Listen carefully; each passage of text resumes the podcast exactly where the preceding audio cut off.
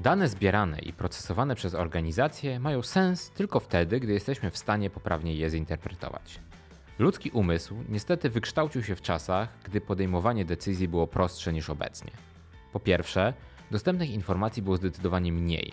Większość pochodziła z empirycznego doświadczenia, w stylu w tamtą stronę są bagna, raz tam poszedłem mimo mało co nie straciłem życia, a i przyjemnie nie było, nie dość, że mokro to wszędzie komary. Lepiej tego miejsca unikać. Zmysłów i obserwacji otoczenia, duże, szybko ruszające się coś na tamtym wzgórzu wygląda na niedźwiedzia. Nie lubimy być blisko niedźwiedzia. Oraz procesu propagacji wiedzy pomiędzy ludźmi, z którymi mieliśmy kontakt. Coś, co można by nazwać początkiem uczenia. Na przykład, tata mówił mi, że żeby zrobić strzałę potrzebujemy małego odłamka krzemienia. Podjęcie decyzji było zazwyczaj jedno, maksymalnie dwuwymiarowe.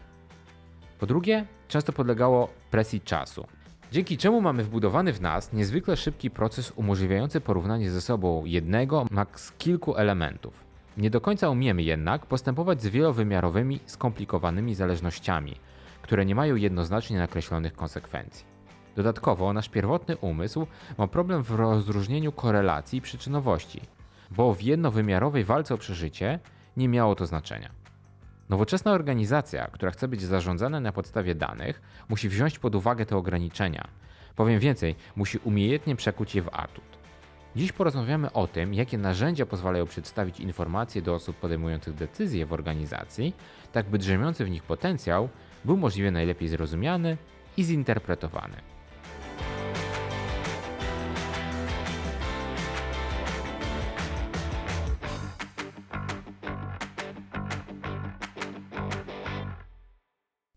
Witajcie w rewolucji danych.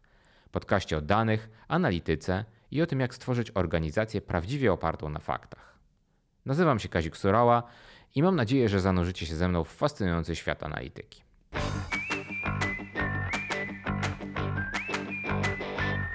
Odcinek trzeci. Technologia w analityce, część druga. Czyli druga część rozmowy o tym, jakie mamy klasy rozwiązań analitycznych i co możemy przy ich pomocy zrobić, by oprzeć naszą organizację na danych. W poprzednim odcinku omówiliśmy dwie najniższe warstwy architektury procesowania danych. W skrócie źródła danych, z których możemy skorzystać, oraz narzędzia ETL służące zarówno do automatyzacji procesów związanych z pozyskaniem danych z owych źródeł oraz dostosowaniem do naszego analitycznego modus operandi, jak i do umieszczenia danych w jednym miejscu. Dziś będziemy kontynuować tę drogę. Omówimy, gdzie tak właściwie dane możemy umieścić oraz w jakich narzędziach je zwizualizować, by wnioski z nich wynikające skutecznie trafiły do odbiorców w łatwej do interpretacji formie. Zanim zaczniemy, zaznaczę tylko, że świadomie pomijam nazwy i producentów. Technologie, które będziemy omawiać, należą do stosunkowo powszechnych i łatwo znaleźć wiele porównań samodzielnie. Być może w jednym z przyszłych odcinków też takie porównanie możemy przygotować. Na ten moment jednak chciałbym się skupić wyłącznie na podejściu funkcjonalnym. A teraz już kontynuując naszą podróż. Jak wspomniałem w ostatnim odcinku, omówiliśmy, jak automatycznie zintegrować dane ze wszystkich źródeł. Na pierwszy rzut oka następny krok wydaje się prosty. Umieszczamy nasze pracowicie przeprocesowane dane w bazie danych. Niektórzy dodadzą i nazywamy ją hurtownią. Taki obrazek jest niestety trochę uproszczeniem. Technologie przechowywania danych, mimo utrzymania podobnych paradygmatów działania, rozwijają się od kilkunastu lat bardzo prężnie i dają kilka różnych opcji. Dodajmy do tego, że sposób w jaki traktujemy zebrane dane też może być bardzo różny. Od luźnego zrzucenia wszystkiego w przysłowiowym jednym miejscu, po bardzo rygorystyczny, zamknięty model.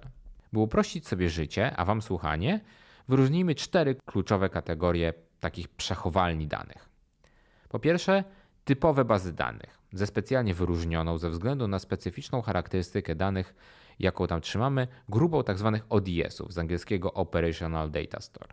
Po drugie, hurtownie danych, które z kolei nie są podgrupą typowych baz ze względu na bardzo odmienną charakterystykę modelu danych tam trzymanych oraz zwykle dużo szerszy zakres funkcjonalny. Po trzecie, data marty, zwane też czasem kostkami, które z kolei mają dużo bardziej ograniczony zakres niż dwie poprzednie grupy, oraz ostatnią, czwartą grupę Data Lake, najmłodsza z tych czterech kategorii i zarazem najtrudniejsza do wyobrażenia sobie modelu, w jakim działa. Tą kategorię, podobnie jak rozwiązania ELT z zeszłego odcinka, na razie zaparkujemy ze względu na specyfikę zastosowania, która odbiega od obecnego tematu. Wraz z innymi technologiami data science omówię data lakes w bliższej przyszłości. Z tych czterech kategorii zapewnie najlepiej znana Wam jest baza danych. Niektórzy z Was korzystają z nich codziennie, inni proszą kogoś, by coś z owej bazy wyciągnął raz na jakiś czas. Historycznie najstarsza jest z nami już od lat 70., powszechnie znana i jeszcze powszechniej używana. W drodze ewolucji powstało wiele rodzajów takich baz. Poza typowymi relacyjnymi bazami, zwanymi potocznie SQL-owymi od języka, który służy do korzystania z nich, po bazy nierelacyjne, grafowe, czy jeszcze bardziej enigmatyczne i niszowe key value i white column. Wybaczcie, nie istnieją polskie odpowiedniki tych nazw. Jednak konkretny typ bazy nie ma tu znaczenia, bo zadanie generalnie jest jedno: przechowywać wszystkie niezbędne nam dane i umożliwić płynny do nich dostęp. Najczęściej używane są wspomniane bazy relacyjne oparte na różnych wariacjach SQL-a.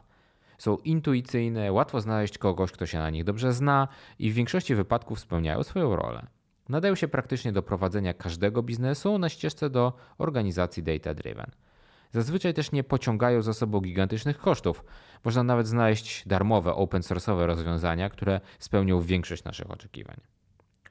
Jak wspomniałem, jest jedna specyficzna podkategoria takich typowych baz, a raczej nie podkategoria, tylko zastosowanie.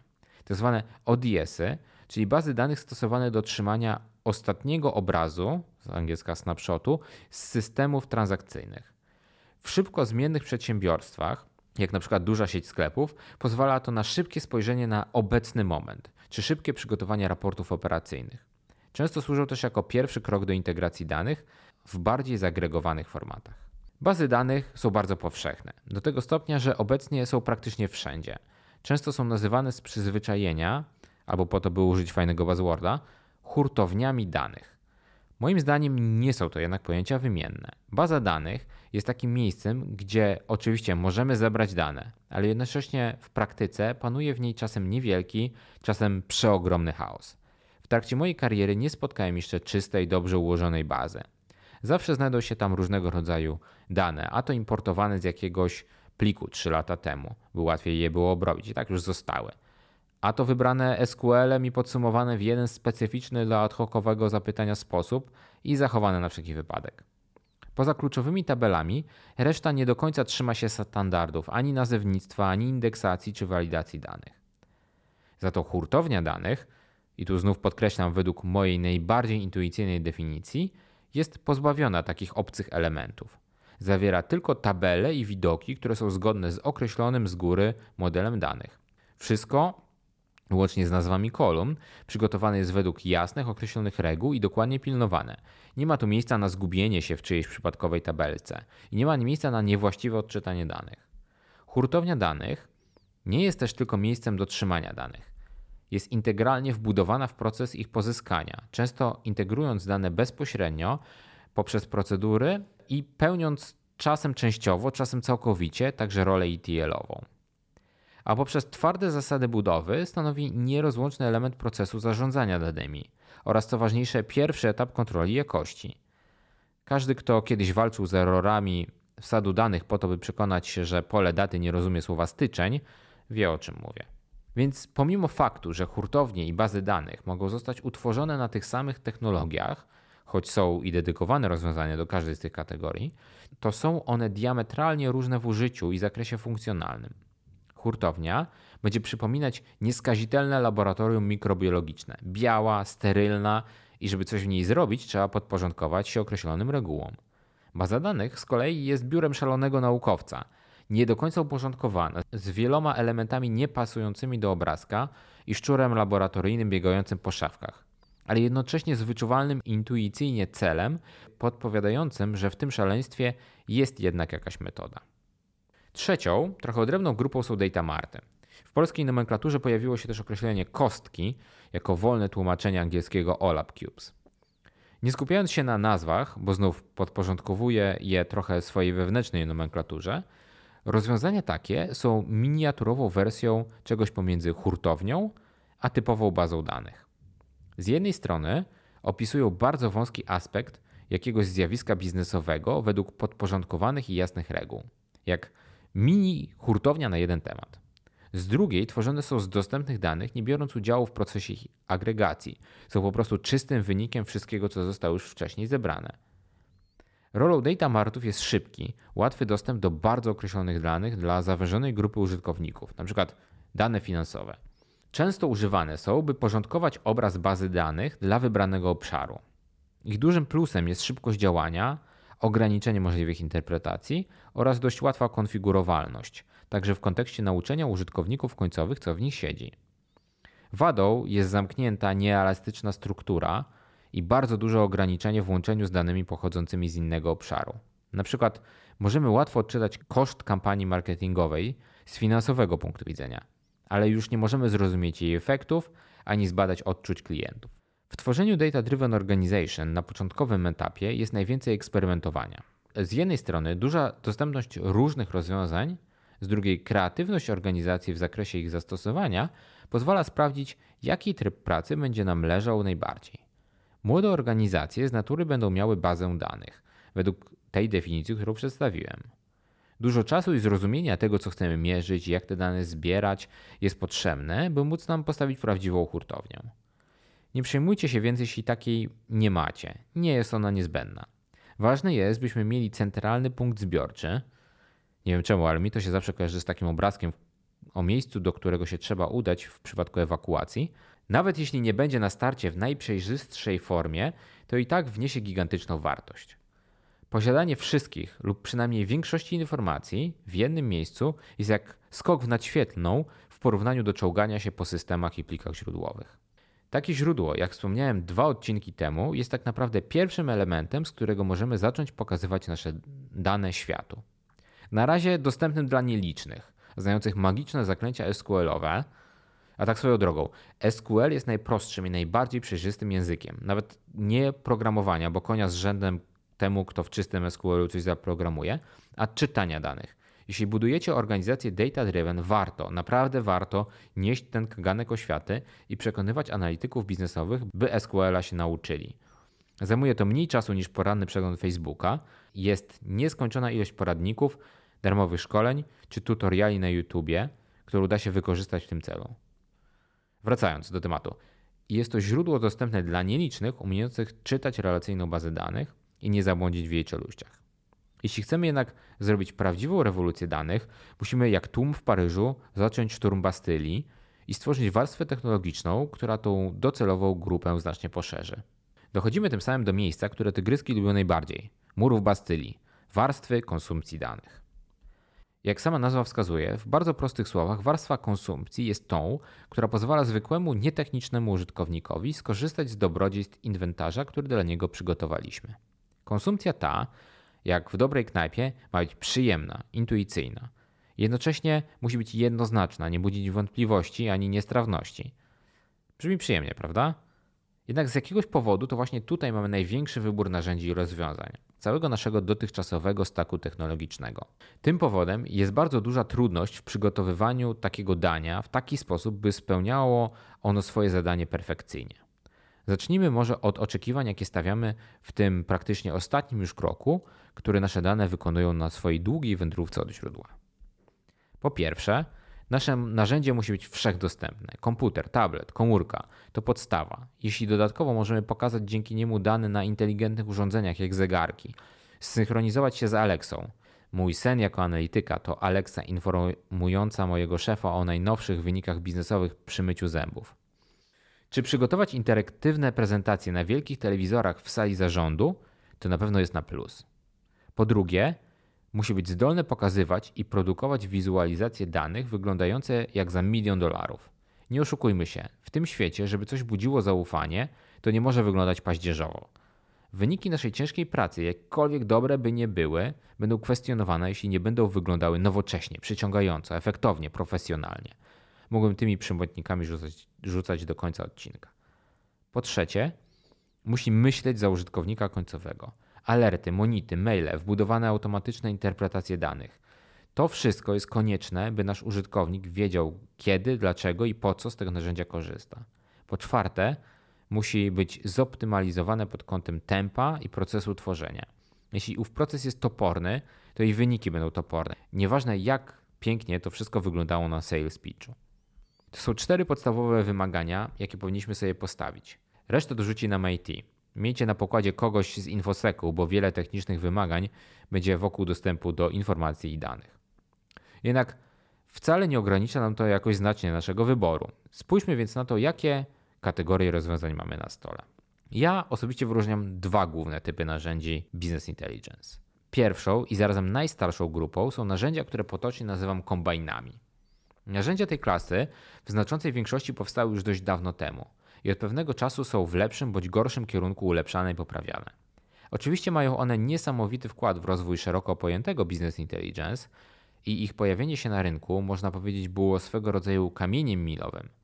Jednak swoje najlepsze chwile w magicznym kwadrancie Gartnera, tu krótkie wyjaśnienie dla tych, którzy nie kojarzą, Gartner co roku publikuje możliwie najbardziej niezależną ocenę relevantności różnych rozwiązań IT. Ocena opiera się na wywiadach z firmami z tego świata i szczerze należy ją brać z niewielką dozą nieufności. Pozwala jednak ocenić potencjał danej technologii. Wracając do tematu, głównym założeniem architektonicznym kombajnów jest podejście bottom-up od strony struktury danych. Zanim zaczniemy z nich korzystać, trzeba dobrze przemyśleć i zaprojektować model danych, na którym będziemy się opierać. W wielu przypadkach trzeba się dość sztywno ograniczyć do klasycznego modelu kimbalowskiego. Tu dygresja byłaby zbyt długa na ten odcinek. Postaram się jeszcze poruszyć ten temat. Na ten moment polecam przeczytać The Data Warehouse Toolkit Ralpha Kimballa, twórcy wyżej wymienionego modelu. Taki model trzeba na sztywno zabić w rozwiązaniu, wskazując tabele, które trzymają dane, wymiary i fakty. Dopiero po ukończeniu tego kroku możemy przystąpić do tworzenia warstwy wizualnej. Dużym atutem jest często obecne podejście obiektowe, począwszy od definicji metryki przez elementy wizualne jak wykresy, po kończące wizualizację dashboardy mamy do czynienia z obiektami, które możemy używać wielokrotnie w różnych miejscach.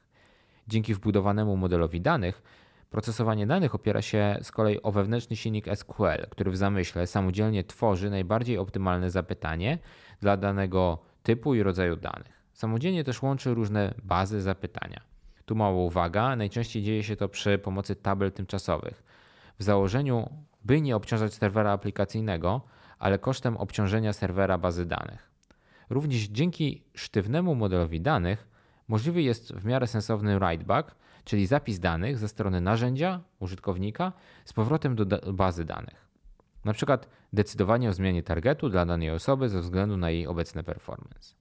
Dodatkowo narzędzia kombajnowe mają całą paletę korporacyjnych zastosowań. Maile, alerty, automatyzacja publikowania i informowania o aktualizacjach, portale pozwalające końcowym użytkownikom nawigować sprawnie po wielu dostępnych dashboardach. Jeśli czegoś potrzebujecie, to zazwyczaj jest to do zrobienia. Jakby tylko to nie było takie problematyczne do, wy do wyklikania.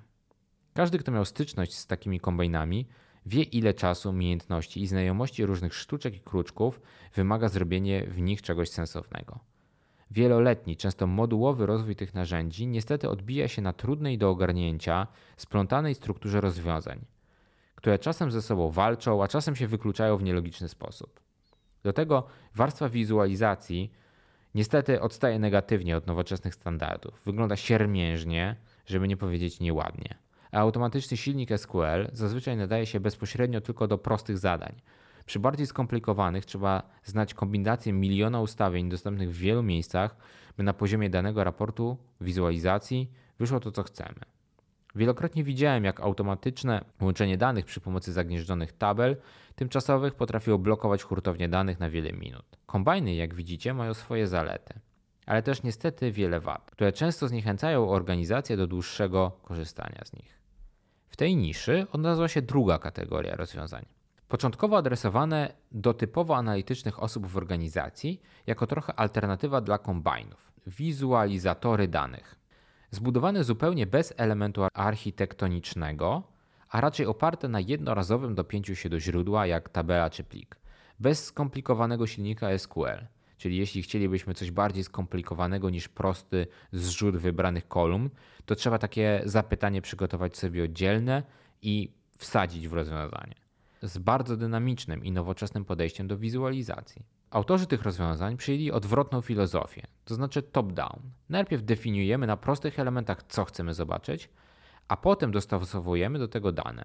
W założeniu miało to służyć szybkiemu spojrzeniu na to, co siedzi w danych, porównaniu ich ze sobą, znalezieniu wizualnych korelacji, błyskawicznemu przygotowaniu dan danowego wkładu do analityki biznesowej, czyli w praktyce wizualizacji, którą możemy wkleić do prezentacji PPT.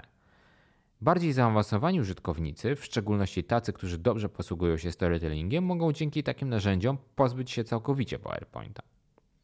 Do zdecydowanych atutów tych narzędzi należy wspomniane tempo tworzenia. Jeśli tylko wiemy, gdzie szukać danych i mamy trochę pojęcia o tym, jak je ustrukturyzować, od pomysłu do wykonania jesteśmy w stanie przygotować coś w ciągu kilku godzin. Do tego to coś będzie wyglądało nawet na standardowych ustawieniach całkiem znośnie, a przy odrobinie talentu i dodatkowego wysiłku będzie naprawdę przyciągające wzrok. Wraz ze wzrostem popularności tych rozwiązań zostały do nich dodane też typowe korporacyjne elementy zarządzanie dostępami, alerty czy rozwiązania mobilne. Nie jest to tak pełen zestaw jak w przypadku kombajnów. Mnie osobiście najbardziej boli częsty brak sensownie zrobionego raidbacku, ale wystarcza do większości zastosowań. Nowoczesne, otwarte podejście do architektury daje też potencjał do podpięcia wtyczek dostarczanych przez niezależnych deweloperów, którzy mogą adresować całą galaktykę potrzeb. Niestety, częstym minusem tych wtyczek jest konieczność korzystania z usług procesowania danych w trybie SSIS i przekazywania danych poza firewall naszej organizacji. To z kolei wymaga NDA-ów, umów, prawników i infoseku, które będzie miał słuszne obiekcje do takiego trybu. Niestety, w procesie adresowania bolączek trawiących kombajny poświęcony został aspekt modelowania. Te prostsze narzędzia do wizualizacji są często bardzo ograniczone pod kątem obiektowości, a modelu danych często nie posiadają żadnego. Każdy, kto do nich siada, może wrzucić cokolwiek, co ma pod ręką, plik Excela, ponazywać to dowolnie i przedstawić wizualnie. Bardzo trudno w takim setupie zapanować nad tym, co i w jakim ujęciu jest prezentowane. Brak wbudowanego modelu zarządczego, wersjonowania i weryfikacji tego, co jest publikowane, prowadzi bardzo szybko do chaosu informacyjnego, w którym każdy bierze sobie to, co jest dla niego wygodne i potem uzasadnia tego prawdziwość tym, że było dostępne na i tu wstaw nazwę własną narzędzia. Tą frywolną kreację organizacja musi sztucznie hamować, wprowadzając reguły i zasady, każdy deweloper także musi być mocno przeszkolony z modelowania danych i korzystać z nich we właściwy sposób. A i często te kroki nie są w stanie w 100% ograniczyć wielowymiarowości prawdy prezentowanej wi wizualnie. Dostawcy obu tych kategorii znają ich bolączki i starają się, na razie nie do końca skutecznie, je adresować w kolejnych wersjach swoich narzędzi. Poszczególne działania Szczerze, na razie nie doprowadziły do tego, by pojawiła się trzecia kategoria narzędzi konsumpcji, która by zebrała pozytywy obu do tej pory omawianych. Przez to wybór takiego narzędzia jest często przeglądaniem tabelek z wymaganiami funkcjonalnymi i ostatecznie sprowadza się do wyboru tego, które będzie najłatwiejsze do zarządzania licencjami z punktu widzenia IT, bo inne kryteria wyboru są dość rozmyte. Jakiekolwiek narzędzie jest dla Was dostępne, lub tym bardziej jeśli stoicie jeszcze przed jego wyborem, pamiętajcie, że jest to ta warstwa techniczna, która jest frontendem dla naszego klienta wewnętrznego. To jego potrzeby muszą być tutaj zaadresowane jako pierwsze. Przygotowując się do budowania, czy nawet będąc już w trakcie Data Driven Organization, spójrzmy na to, co będzie sprawiało, że wszyscy użytkownicy końcowi procesu będą korzystali z tego narzędzia. Wspomniałem o czterech punktach: dostępności, formie, użyteczności i tempie rozwoju. Żadne z obecnie dostępnych narzędzi nie zaadresuje tych czterech obszarów samodzielnie. Przy wyborze musimy się więc kierować trochę zrozumieniem obecnych potrzeb organizacji. W dużym uproszczeniu, jeśli zaczniemy od narzędzi do wizualizacji, możemy bardzo szybko pokazać wartość, jaką niosą dane w procesie decyzyjnym i przekonać do niej użytkowników. Jednak dalsza ścieżka w przekucie takiego zdobytego buy-inu na konkretne rezultaty biznesowe będzie trudna i trzeba będzie włożyć dużo wysiłku w utrzymanie jednorodnego, budzącego zaufanie obrazu. Z drugiej strony, startując z kombajnami, mamy dużą szansę długo utrzymać w ryzach naszą platformę raportową, ale równie pokaźny problem z przekonaniem organizacji, by z niej skorzystała. Tym samym omówiliśmy wszystkie warstwy naszego staku technologicznego. Jeśli szukać twórczego porównania, to można powiedzieć, że całe nasze ćwiczenie trochę przypomina przygotowywanie dania. Wychodzimy od podstawowych składników, staramy się je skomponować w jedną spójną ze sobą smakowo potrawę, którą umieszczamy na talerzu w wizualnie atrakcyjny i wzbudzający zaufanie co do, co do talentu kucharza i jakości składników sposób. Ale na końcu i tak najważniejszy jest konsument. To on zdecyduje, czy sam z siebie spróbuje dania, które mu zaserwujemy. Nie powinniśmy go do tego zmuszać. O tym, jak podejść do zmian procesowych w organizacji, by do tej konsumpcji znaleźli się chętni, porozmawiamy już w następnym odcinku, na który serdecznie zapraszam.